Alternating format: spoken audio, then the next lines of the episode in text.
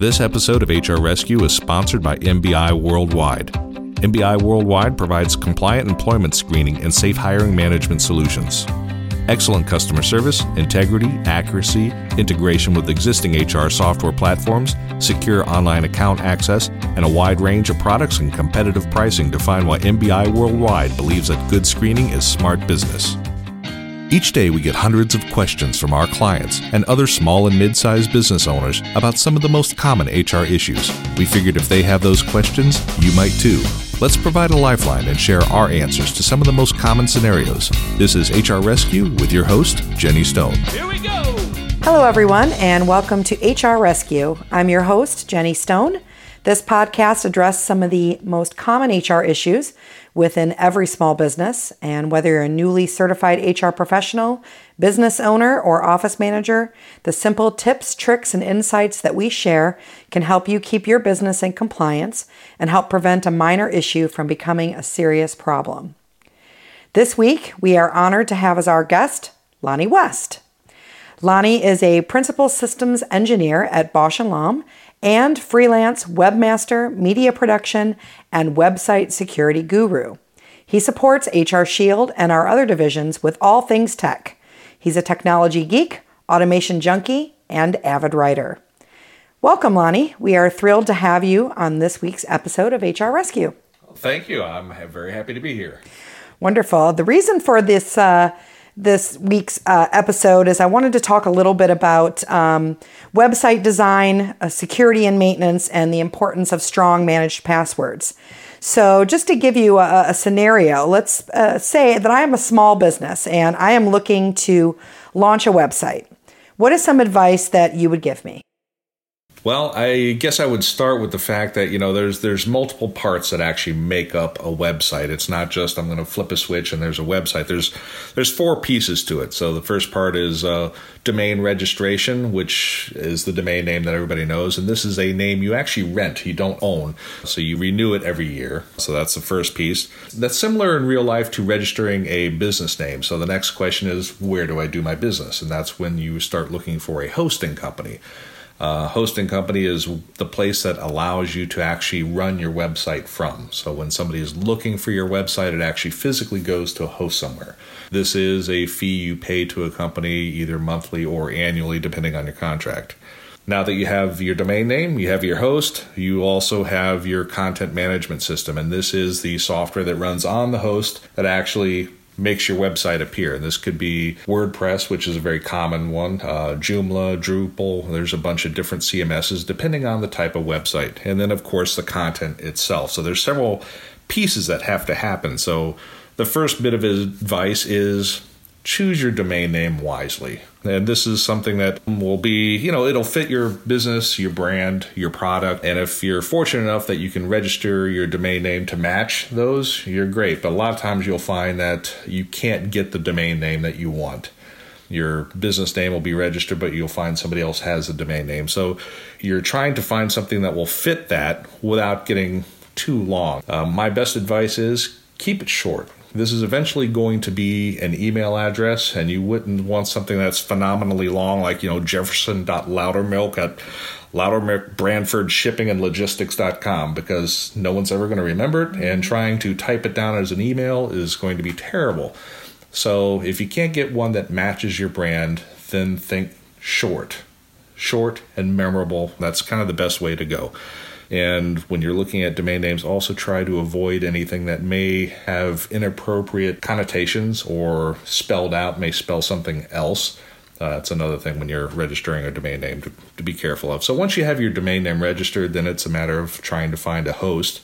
This is a question of do you have a website developer you trust, or are you trying to do it yourself without really knowing anything about doing a website? So your choices are really one of two venues. Um, go to a place like GoDaddy or One and One that have like an all-in-one suite for people that really don't understand websites and allows you to build them yourselves, or get a basic website hosting company and somebody that you can trust to put your stuff out there. there's different expenses with each one. So so you have to understand what your needs are as a business. How much traffic do you think you're going to have coming to your website? How secure is it?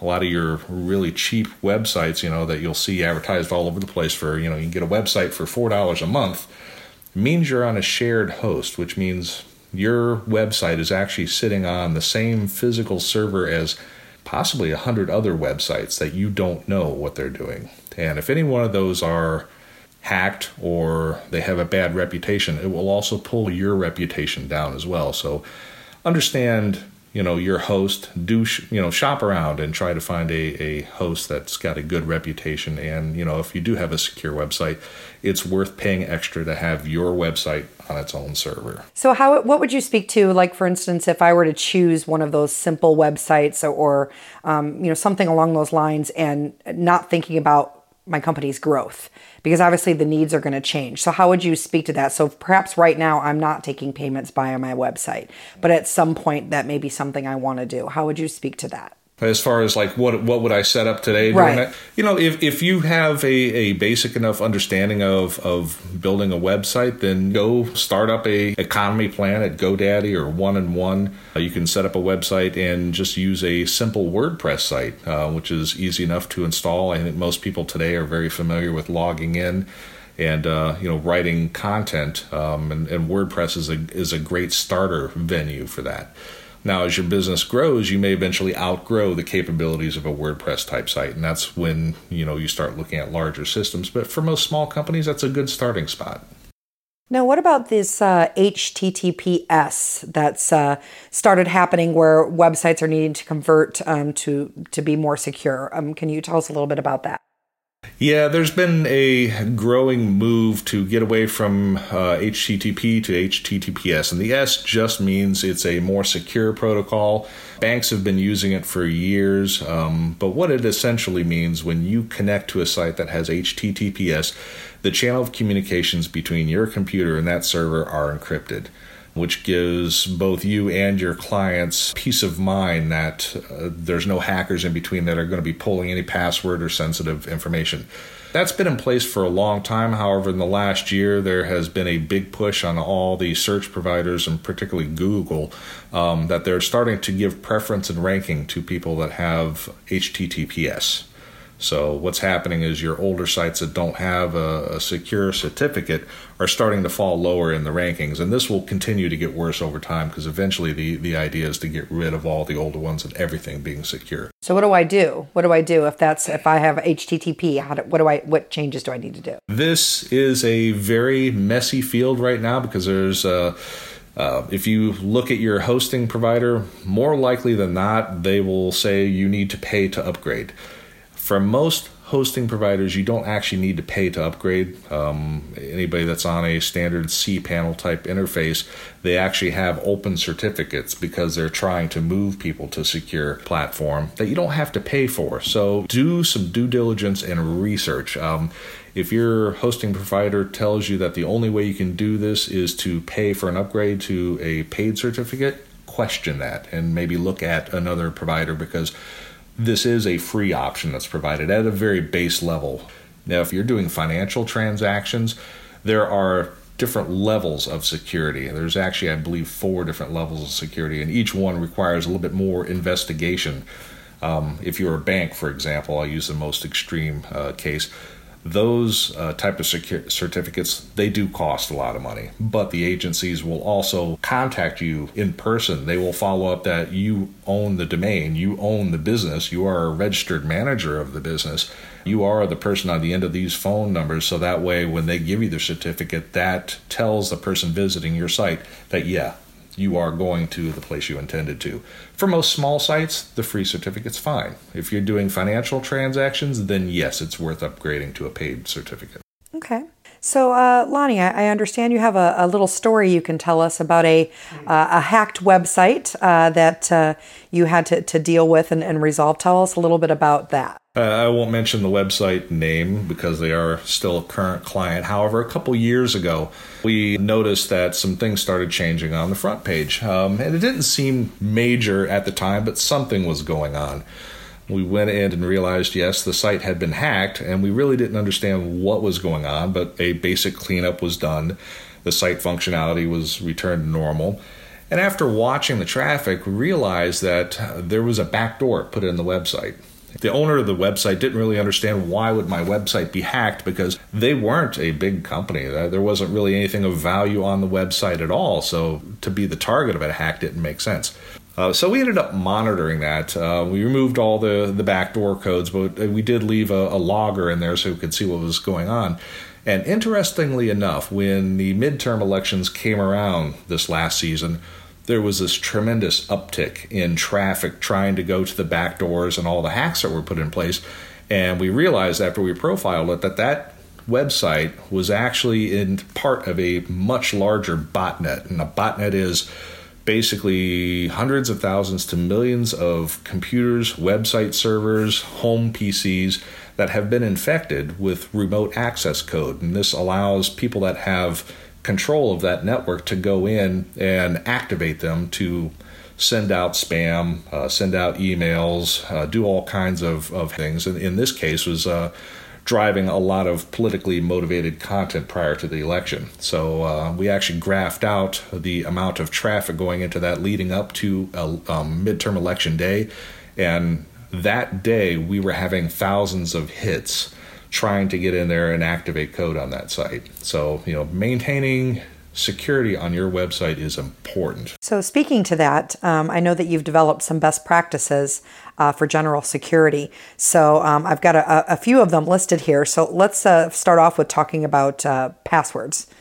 Um, I know you had said uh, both complex and unique. So, if you could talk to us a little bit about that people hate passwords because we all understand the need for a complex password, yet we don't remember complex passwords. So we will do things like, you know, our kid's name and their birth year, uh, the name of our puppy and our street address, you know, things that we think that no one would understand and are for hackers the easiest things to find out. I mean, it's easy for a hacker to go and look you up online and find out a lot of basic information about you, and they just plug this into um, systems that will just run different permutations of the information they have about you and can very easily crack your passwords. So when we say complex passwords, we're talking about a combination of uppercase, lowercase numbers, and some symbols in no particular order. Something that doesn't mean anything to anybody. You know, and there's a lot of good techniques for doing that. Like uh, one is to, to take a sentence that means something to you and take the first letter of you know each word in the sentence, and that becomes your password.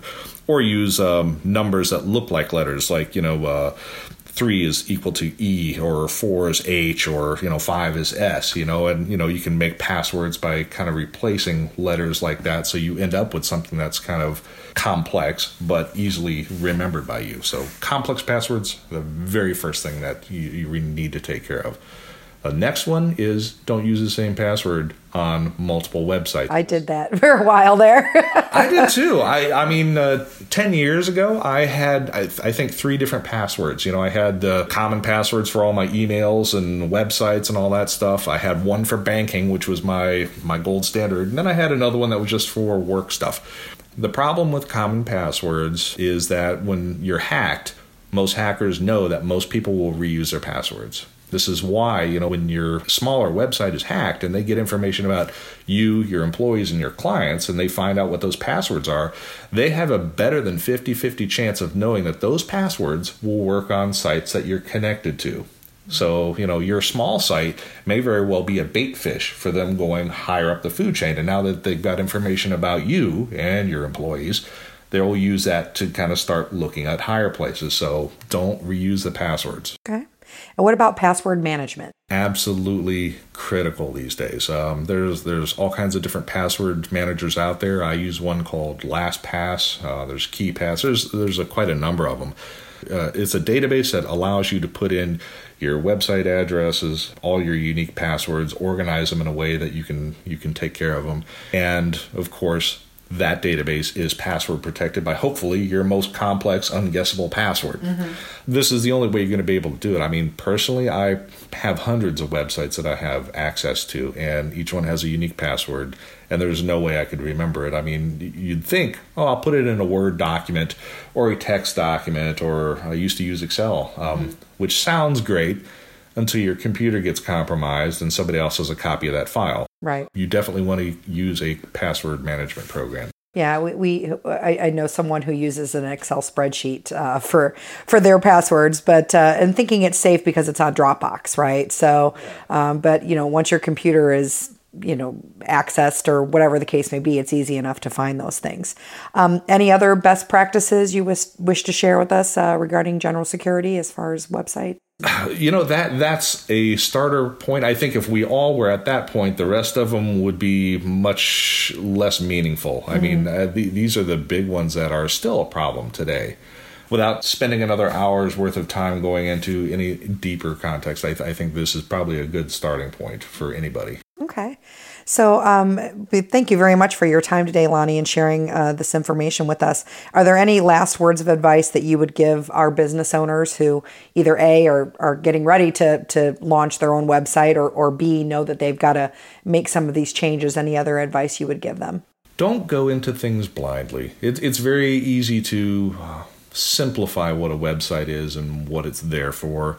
Um, you know, as uh, you know, if you, if you're not a web person, it's very easy to think, oh, I'll put my website out there.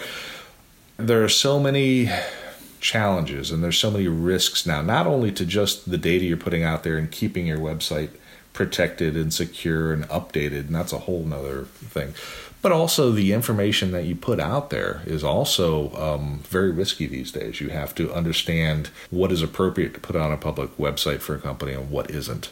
So, you know, if, if you're not comfortable making those decisions, you don't understand the rules involved, then definitely engage with an organization or people that do to help you. This is going to, again, just get more complex as the years go by and the, and the rules get tighter.